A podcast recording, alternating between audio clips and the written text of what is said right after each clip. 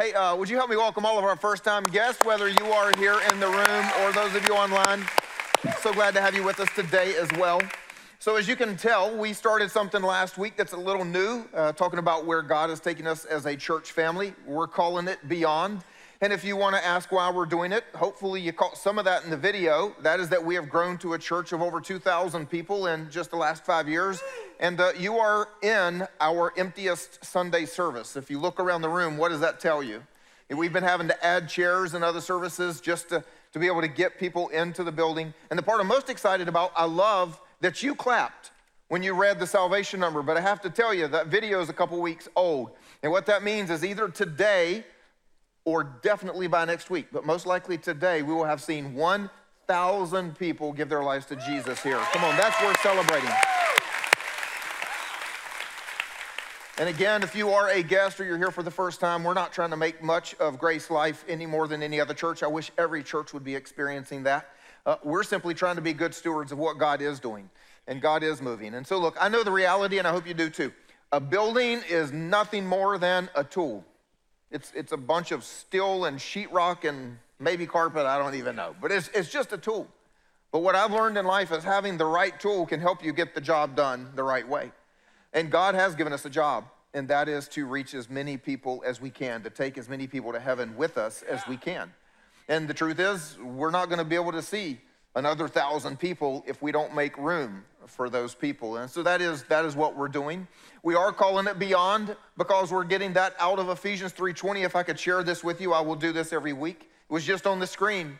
And it says, "Now to him who is able to do far more abundantly beyond all that we could ask or think." I want you to think about that for a minute. Far more abundantly beyond. And I'm going to remind you every week if you put that in an English paper, you will not get an A. You cannot say far more abundantly beyond in English and get away with it. So, how did it make the Bible? It made the Bible because that's our best English attempt to explain the Greek word that has a better description of God. And that is that we will start with a reasonable expectation, but God goes to considerable excess to an extraordinary degree beyond what we can come up with. And that's what this is all about because I want to be a church where God does considerable excess to an extraordinary degree beyond what I could think. Let me tell you what I can think. Amen. I could think he could save a thousand people in five years. What if he went to considerable excess to an extraordinary degree if there was room? That's what I want to be as a church. And the second purpose for this series is because that's what I want each of our individual lives to be. I want people to look at you and me as the people of God on the earth and see that God goes to considerable excess to an extraordinary degree in fulfilling his own purpose for you and me. And so uh, that brings us to our six week journey. We started last week. Today is part two of that. It does include our weekend messages uh, that we'll be preaching.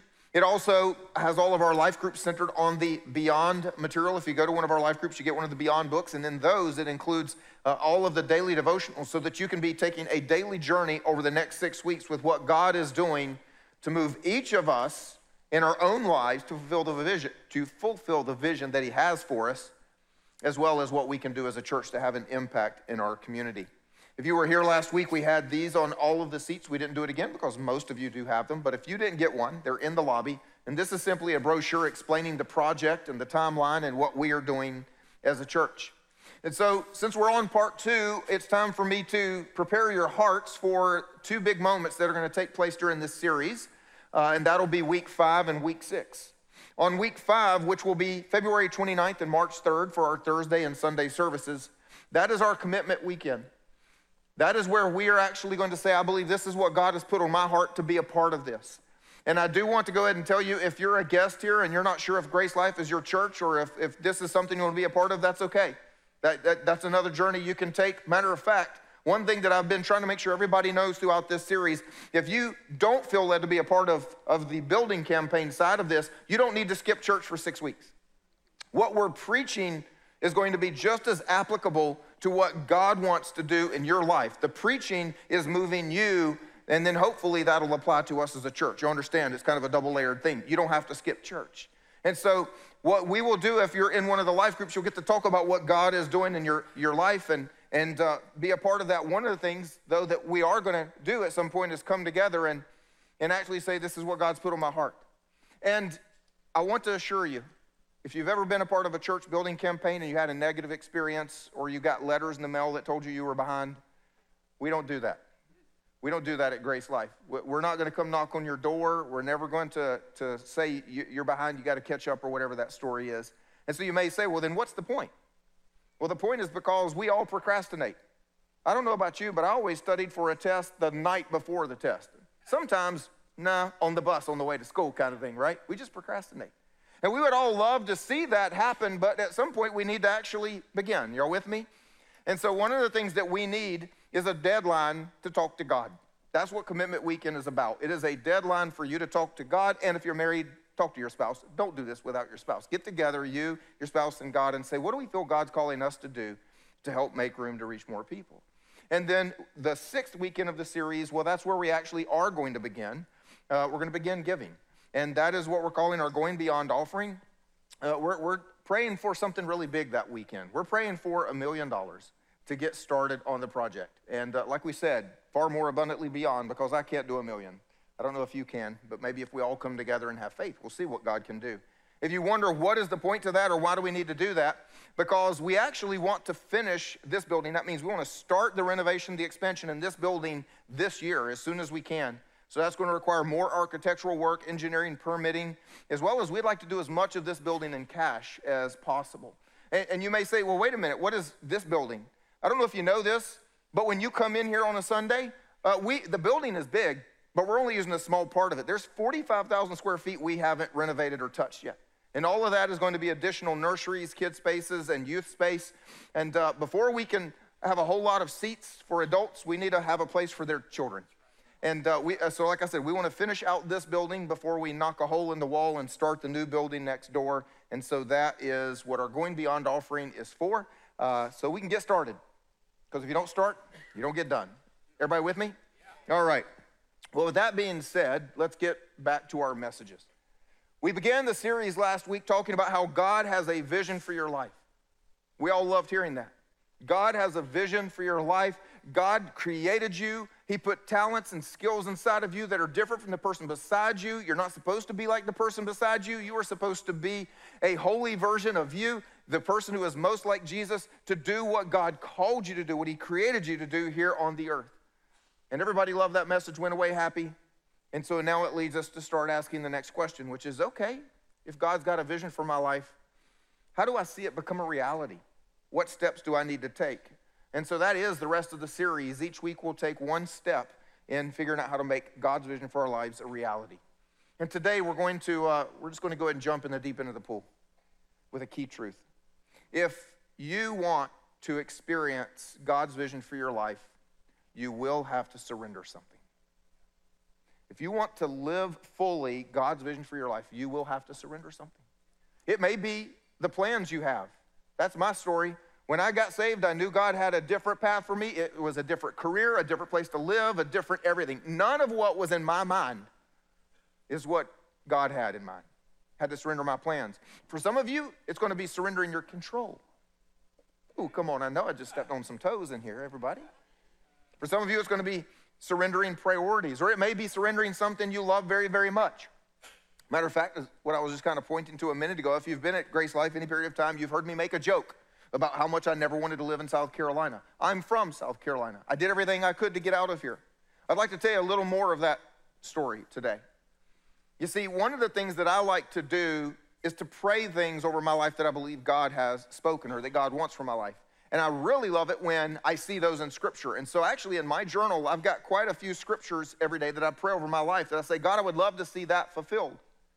And one of those scriptures comes out of Acts 14, and I believe it's what I want God to do, but I believe it's also what God wants to do through my life. And it describes how Paul and Barnabas spoke in such a way that both Jews and Greeks believed and responded to the message. And you may say, why in the world would you pray for Jews and Greeks? You live in South Carolina, Jimmy, you know? Well, let me put it in context. For them, Jews meant the people of God. For me today, that means church people. Greeks meant not the people of God. For me today, that means all the people out there we want to make room for. And so, what I, I wanted God to do in my life, I didn't just want to be a church person that was good hanging around with his club And I also didn't want to be separated from the church, only able to connect with lost people. What I wanted God to do was something that I thought was, well, what He did in Scripture 2,000 years ago. And, and that is to give me an ability to, to prod and challenge church people, but at the same time, to be able to reach those who aren't sure they want to be a part of the church. And here's the funniest thing. So God raised me here in South Carolina, heart of the Bible Belt, going to church two to three times a week, even on vacation. That makes me one of you if you're a church person. And because of that, I'm able to prod you a little bit, make you uncomfortable, challenge you a little bit, because you need to know that going to church is not the ticket to go to heaven. And God's got a different thing for our lives than just showing up looking good for an hour a week. And so I do things that sometimes might not make you real happy and step on your toes a little bit, but often you just laugh at me and let me get away with it because I'm one of you. And at the same time, I was also an incredibly cynical, skeptical kid. I made my algebra teacher cry because she could not adequately answer the question, Why should I do my homework? Because you said so? Who made you God? Last time I checked, you're just an algebra teacher, so I don't have to do. Yeah, you can imagine what I was like. And because I did grow up in the Bible Belt in church, I was also a little skeptical of the people who just tried to look good an hour a week, but I knew that wasn't who they really were. Now, if I live somewhere else, I'm not sure that I would have the impact that I have. But because I understand people who live in the Bible Belt and being skeptical of church, and because I understand people in the Bible Belt who go to church, I think I am uniquely positioned by God to live where I don't want to live, but to do exactly what God's vision is for my life. And I can tell you that if I was in another culture, I would probably get in a whole lot of trouble for some of the things that I say and do. When my wife and I agreed to surrender living in South Carolina and say, God, whatever you want. What he did through our lives and how much more effective our ministry became, well, it's honestly not something we could have imagined. The question is, have you ever had a moment like that? Can you look back at your life right now and say, if I had not surrendered that, I would not be experiencing this? Actually, the whole point of our message today is because some of you might say, no, actually, Jimmy, the opposite is true. I, I feel stuck. Everybody keeps talking about God has a vision for your life. God has a great purpose for your life. Well, mine just feels like I'm just working and trying to pay the bills, man. This doesn't even feel important to me. And I'd say it's very possible that today's message is for you because here's the truth we can't get away from. When God asks you to surrender something, it will be a make or break moment for your life and God's vision. When God asks you to surrender something, it will be a make or break moment for your life in God's vision. And some of us here today are still on the break side of that. So if you're frustrated, I'm glad you're here because today we're on our second step of this journey. We have God's vision, or we're at least seeking God for his vision, and now we're going to have to deal with the challenge to surrender when God asks.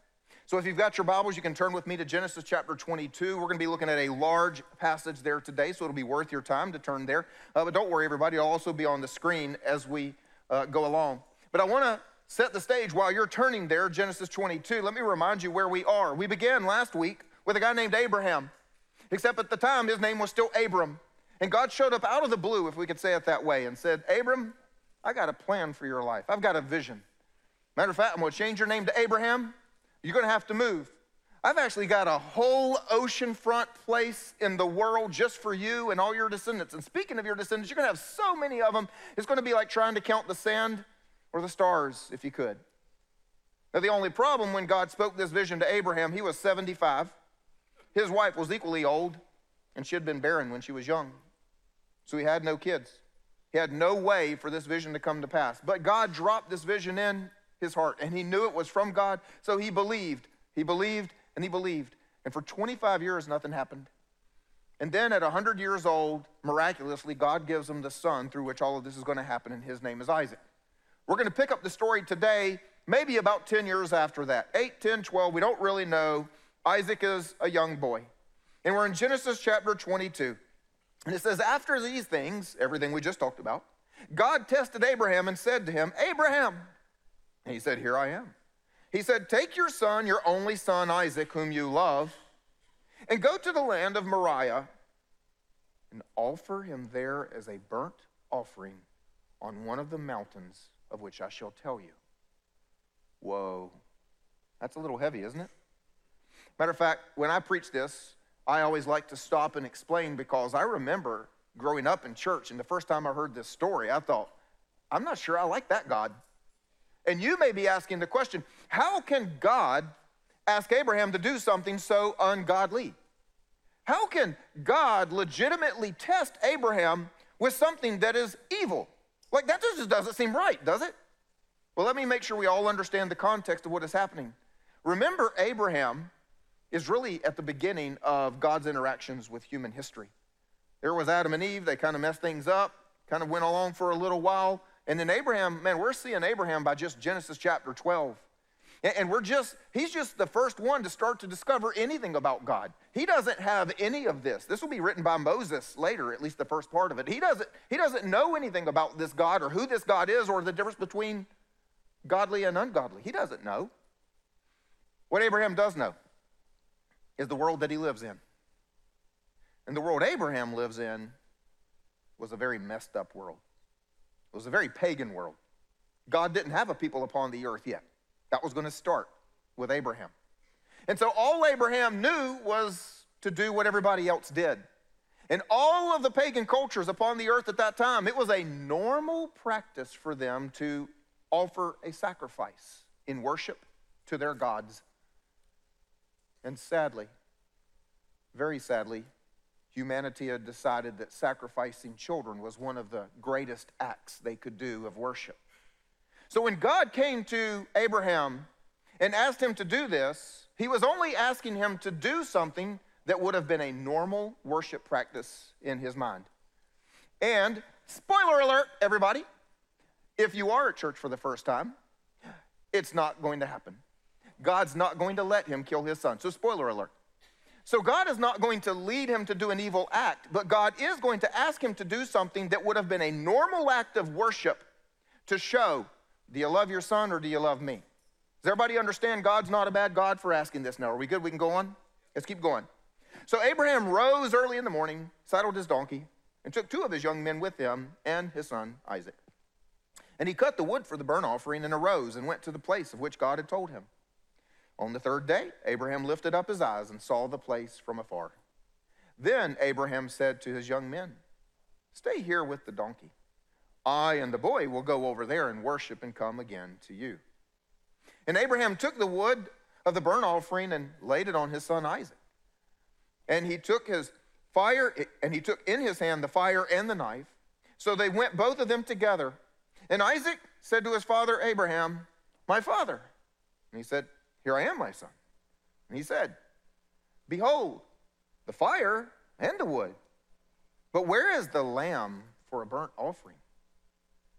Abraham said, God will provide for himself. God will provide for himself the lamb for a burnt offering, my son. So they went both of them together. And although I, I just told you, Abraham doesn't really know anything about God, he's going to begin to discover something on the journey. It's amazing how good this piece of theology was that Abraham shared with us right here. And I want to make sure we all understand some good theology. God will provide for himself. Here's what that means God doesn't need you or anything you have to accomplish his purpose. I'm glad some of you are getting this. God doesn't need you or anything you have to accomplish his purpose. If and when God asks you to give, or to do anything, it's about your surrender, not his inability to provide. When God asks you to give or do anything, he's given you an opportunity to be a part of what he's doing on the earth so that your life will have meaning and eternal significance. Doesn't need you. He's given you a chance to do something valuable.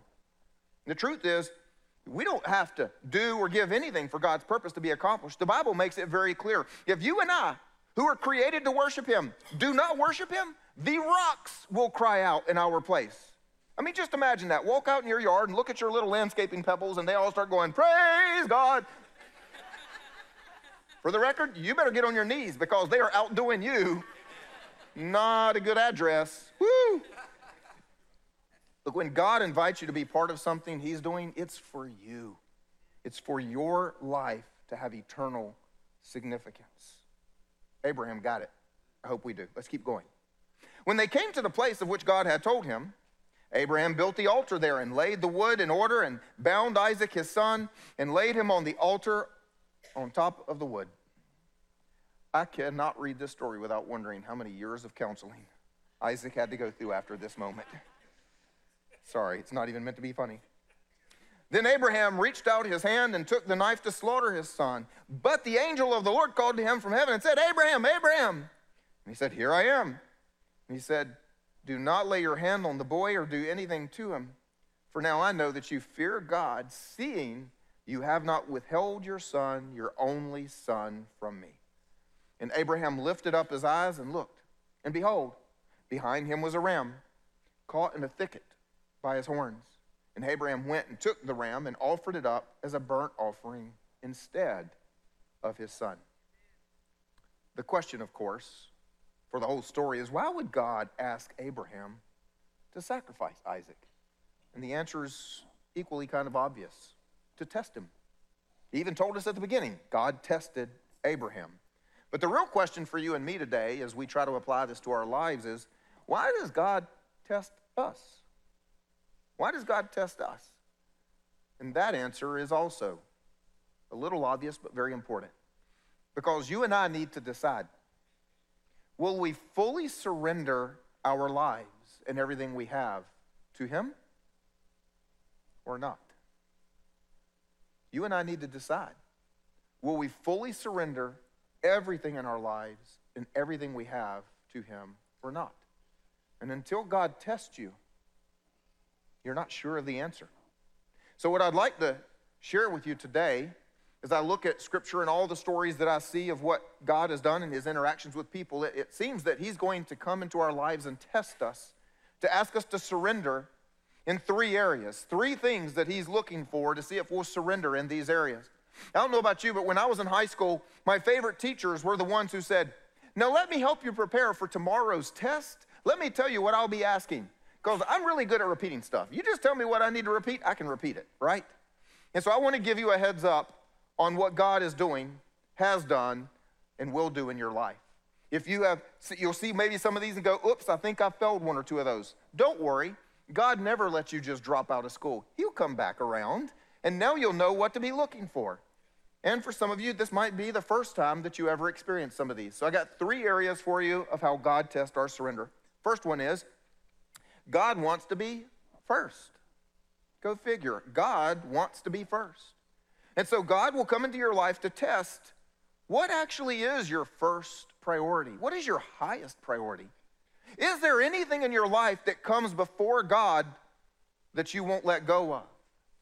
That's what God is going to be testing. And if we're not careful, God's vision for our lives, God's gift for our lives, and doing what God wants can actually become more important than God Himself. We would all say, Oh, I would give anything to God. If, if God came and asked me, I would surrender anything and everything. And we all believe that grandiose idea about ourselves. I wish it were true. But I'll tell you this if God doesn't come first in the smallest things of your life, you definitely can't give him the biggest. So let's just start with the little stuff.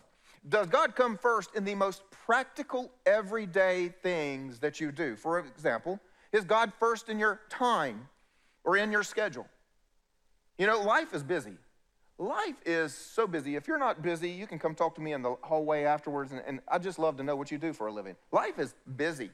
And there's always more to do than we can do. So the question is, what gets cut? You run all week, you're working, you work overtime, you stay up late getting projects done, or you stay up late getting a paper done for school, or whatever. Saturday comes, your kids have 17 birthday parties, and then Sunday morning comes, and you think, ah, oh, honey, let's just rest in. I'll catch a podcast on the way to work on Monday. This is a true story. This happened last service. A couple came in here in the last service. They usually come in the first service, and they came to me in the hallway. They said, So we had this project we had to do at work, and we were trying to get it done. So we went over to the studio, and we were watching the first service where you called us out for skipping church. so we locked the studio and we ran over here so that we could actually worship. Praise God. Maybe you just work so hard, you got so much going on, you're so tired. When it comes time to get up and pray or talk to God in the morning, read the Bible, you're just like, ah, I'll get that done later. Has anybody in here ever called your boss and said, I'm sorry, I'm going to be late to work today because I've got to have my first priority. I've got to talk to God before I can come to work? No hands? How about this? Is God first in your thinking? Are you having conversations with God about what you think? Are you driving to work and saying, God, what do you feel about that person who just cut me off in traffic? Because I'll tell you what I feel about them, but, but what do you want me to think about them? Are you allowing God to change your perspectives and to challenge you on how you interpret your experience in this world? Do you allow things in your mind that may actually separate you from God? The Bible tells us, let God transform you into a new person by changing the way you think. But if we don't let God be first in our thoughts, then we're going to rule our thoughts, and the way we think is going to continue to make us who we are. How about this one? Is He first in your relationships? Do you maybe have a relationship in your life, or you're a part of a relationship right now that you know God has told you not to be in, and yet you're still there? Is God the center of your marriage? Look, I just saved some of y'all a whole lot of marriage counseling right there. If your spouse's problems is the center of your marriage, you need to fix that. Get Jesus in there. Do you have some friendships where you are uncomfortable being bold for Jesus? Well, I don't know. Maybe that's not the friendships you need. How about this one? Is he first in your budget? For too many of us, it's pretty common to run out of money before we run out of month. Y'all know what I'm saying. What gets cut? Look, let me just sum it up like this Is there any part of your life that you know God is not your highest priority, that something else comes first? If you do know that, whatever just came to mind, watch out. A test is coming soon. God's coming after that thing. Will you surrender it? The second area where God is going to test us for surrender is God wants to be God. God wants to be God. This is the question of authority. Who is actually in charge? And God is going to come and test who is actually in charge of your life. How often do you do what God says despite what you want? Because that'll actually tell you who the authority is in your life. I learned an important principle when I was about 22 years old. I've learned to live by it since then, but it was a bit of an embarrassing and painful experience. I was about 22 years old. I had just moved to Romania to be a part of a church planting team there. And I learned this principle that authority is not tested until you disagree. Let me tell you how I learned that. When I was in college, I'd had a renewal experience with Jesus. The church that I'd gone to blew my mind with, with what God was doing there and what God was doing in my life. And and because of that, I saw that church as, as idyllic and, and perfect. And, and I thought the pastor was amazing and perfect. It was like Father, Son, Holy Spirit, pastor, you know? And I mean, I could do no wrong, whatever he said, whatever he preached, whatever, I mean, everything was just amazing. But when I went off to Romania, the, the people leading the team, well, they weren't quite in the same spot in my mind. And some of their ideas weren't quite as good, in my, my opinion. And since I was 22, and a little arrogant and a little brash, I thought that I should just tell everybody where they were wrong and where I was right. And one of the team leaders very quickly took me aside and said, Jimmy, you have an authority problem. And I thought, you don't know me at all. Go ask my scoutmaster. Go ask my band director. And most of all, go ask my pastor who just knew me. He'll tell you, I don't have an authority problem. I am always under authority. And he said to me, No, you weren't under authority. You just agreed with everything you said and did. Authority isn't tested until you disagree. That's when you will find out who is the God of your life. You see, when was the last time you went against your own will to do something God said? When was the last time you forgave somebody? Not because it felt like you wanted to, but because God said to? When was the last time you gave even though you wanted to keep it? When was the last time you made a moral change, even though, truth be told, you really still wanted to keep living that way or doing that thing? Here's the truth you cannot live God's vision for your life as long as you are your own God. Those are competing gods. You cannot live God's vision for your life as long as you are your own God. And God will come to test you to see if you'll surrender your authority. Will you surrender your authority to Him? Because authority is a surrender test that we must all pass, and you will not move on to the next step of this journey without it. Matter of fact, can you just imagine yourself being 42 years old in high school? Imagine being 42 years old in high school. You know, it would not actually be that hard for this to happen. You wouldn't even have to be stupid to make that happen. Let me tell you how it could happen. Freshman year, you go to PE class, and the teacher says, dress out. And you look at the uniforms, and you smell the locker room, and you say, no, thank you. I am not dressing out. Well, here's the problem if you don't dress out in PE, you will not pass PE class. And here in South Carolina, as well as most every state in the United States, without a PE credit, you don't graduate high school. And so you could end up going back to high school every single day, going to PE every single day, simply saying, Nope, not going to do it. I'm in charge. And that is where many of us are in fulfilling God's vision for our lives. Because there is something that God has asked you to surrender and make Him God. And you have said, nah, I don't think so. God is God. But is He your God? And that takes us to the third area of our lives that God is going to test. Because God wants our hearts. God wants our hearts, and so He will test our devotion to see if we will surrender what actually has the affection of our hearts. And I want you to know this is important. The things that compete for your devotion with God aren't just worldly, ungodly things. Sometimes they're good and godly things. God is the one who came to Abraham and said, I've got a vision for your life. It was God's vision. God is the one who said, You're going to need Isaac, and I'm going to give you Isaac, and he's going to be your son. But even though it was God's vision and God's gift, Abraham fell in love with his son. And so God came to test his devotion. The only way that this word can come true is through Isaac. He's the only one you've got. Do you love my plan for you? Or do you love my gift to you more than you love me? Here's the truth devotion is most revealed by what you will not surrender. Did y'all get that one? That was worthy of an amen. You just didn't give it. Because what happened, and the reason you didn't say amen, is something came to mind. You realize at that moment something you've been devoted to, probably. Because devotion is most revealed by what we will not surrender. And that'll tell you what has the attention and affection of your heart. But let's finish the story, everybody, because something good happens we need to know about.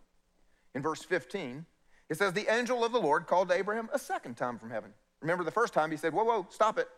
And now he says, By myself I have sworn, declares the Lord. Because you have done this, what did he do? He surrendered. Because you have surrendered and not withheld your son, your only son, I will surely bless you. And I will surely multiply your offspring as the stars of heaven and as the sand that is on the seashore. And your offspring shall possess the gate of his enemies, and in your offspring shall all the nations of the earth be blessed. Let me translate that. God just said, What I had planned to do for you, now I can do because you're fully surrendered. What I had planned to do through you, yeah, now I can do because you're fully surrendered. And see, this is a piece of theology that's honestly in our world today gone a little astray. There are many people that think just because God intended it, I can live any way I want and it'll still be okay. But that's not what I see in Scripture. Matter of fact, time and time again in Scripture, and I'm going to say it this way so many times in Scripture it happens this way, I cannot give you an example of it happening the other way. And here's what I mean God will come to someone and say, Here's what I have planned for your life. Here's what I have planned to do through you. And you know what the next word always is? If. If only. Perfect example would be like going and reading 1st and 2nd Kings and Chronicles and the stories of all the kings and God time and time again. He has to keep. Okay, listen, you and your sons will never cease to sit on my throne. If only. And then they didn't do it. God comes to the next. You and your sons now get a chance to always sit on my throne, if only. God came to Noah. You can save all of the world. If only you'll build a boat for a thing you've never heard of called rain. came to Moses. You could set my people free, if only. Comes to Abraham. You can do this, if only. He goes to Paul, blinds him on the road, and says, You can change the world if only. See, here's the reality God does have a vision for your life, God has a plan for your life. But you can't do it and leave God behind. God has to be first. God has to be God. And God has to have your devotion. And let me leave you with it. Thought this way the extent of our surrender will determine the extent of our impact. The extent of our surrender will determine the extent of our impact. If you are at a point in life where you say, I feel stuck, I don't think God's having much impact through me. I think all the things God said He would do many years ago, or I believed He would do, or I hoped He would do, it's just not happening. There's a surrender piece that's missing. And you need to ask God, where did I refuse to surrender to you? I'm pretty sure He'll answer that question for you. I've got another story I'd like to share with you of what God is doing along these lines in somebody's life. So if you would, turn your attention to the screen. My name is Jermaine Simone. I've been coming to GraceLife uh, since 2019. 2019, we were looking for a church, my wife and I and the family, we were traveling an hour away to, at another church serving really full time as volunteers there, and we just felt God redirection again. And my dad, uh, he was already coming to GraceLife Church, and he said, "Hey, you need to check this church out." For my dad to get really excited about a church, that meant a lot to me because uh, I really trust him. And uh, I can remember my first day at GraceLife. The, the thing that stuck out to me was how loving and how authentic the people were. So I knew God was calling me to ministry um, at the age of 15 when I got saved. I'm the type of person that loves to serve. I want to serve the Lord and serve as much as I can and use my gifts for Him. Certain churches I served in, it was just God uh, would always lead me either to a different church and, uh, and serve in that area or another church. So there was, you know, two or three churches I've served in prior to coming to GraceLife Church. You know, I've wanted to do what He called me to do earlier on in life, but uh, it wasn't time. He was using that time to develop me, and that development stage can be very frustrating. And you don't see it as a development stage or, or a stage that you need to help you grow to do the ministry he's calling you to do. Uh, so those growth pains were very frustrating. The redirection of what you what he's calling you to do is always or sometimes is a redirection to get there and it's not the way I thought it would be. So it was just the unknown, the, the faith part of trying to uh, fulfill the call that God has on my life. When I began to serve here at GraceLife Church, uh, the leadership here, they do not look at pedigree, degree, they look at character. They look at, you know, who you are uh, as a person with God you know, and that really made a, a, huge difference. I started on the greeter team, then helped out with coffee and communion for a while, and then started serving in G Kids and ended up leading. And that was pretty funny because we call that the small church. And just to see God move in that area, salvations that were taking place in the small church was just awesome to see. Never did I think I would become a pastor and get ordained here at GraceLife Church. And not only that, I never thought uh, that I would actually be doing my dream job, which is to, you know, use my giftings and calling to work for a church and fulfill God's calling in my life.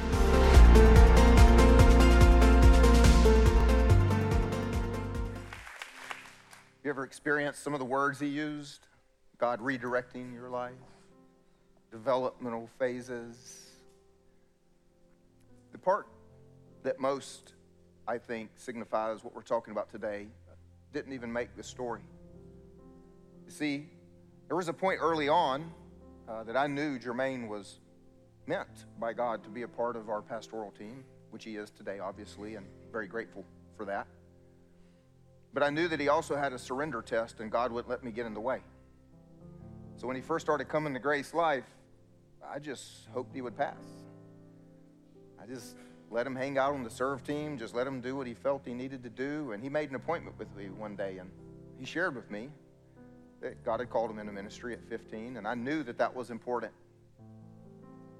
Then he told me he had been offered a job at another church as a pastor. And so I had to say, I got nothing for you, man. You got to surrender to God, you had to hear from Him. It's the hardest thing that each of us will go through is to take the thing that we love the most, the thing that we even think might be the godliest and the most important moment in our lives, like Isaac. Matter of fact, let me say it this way.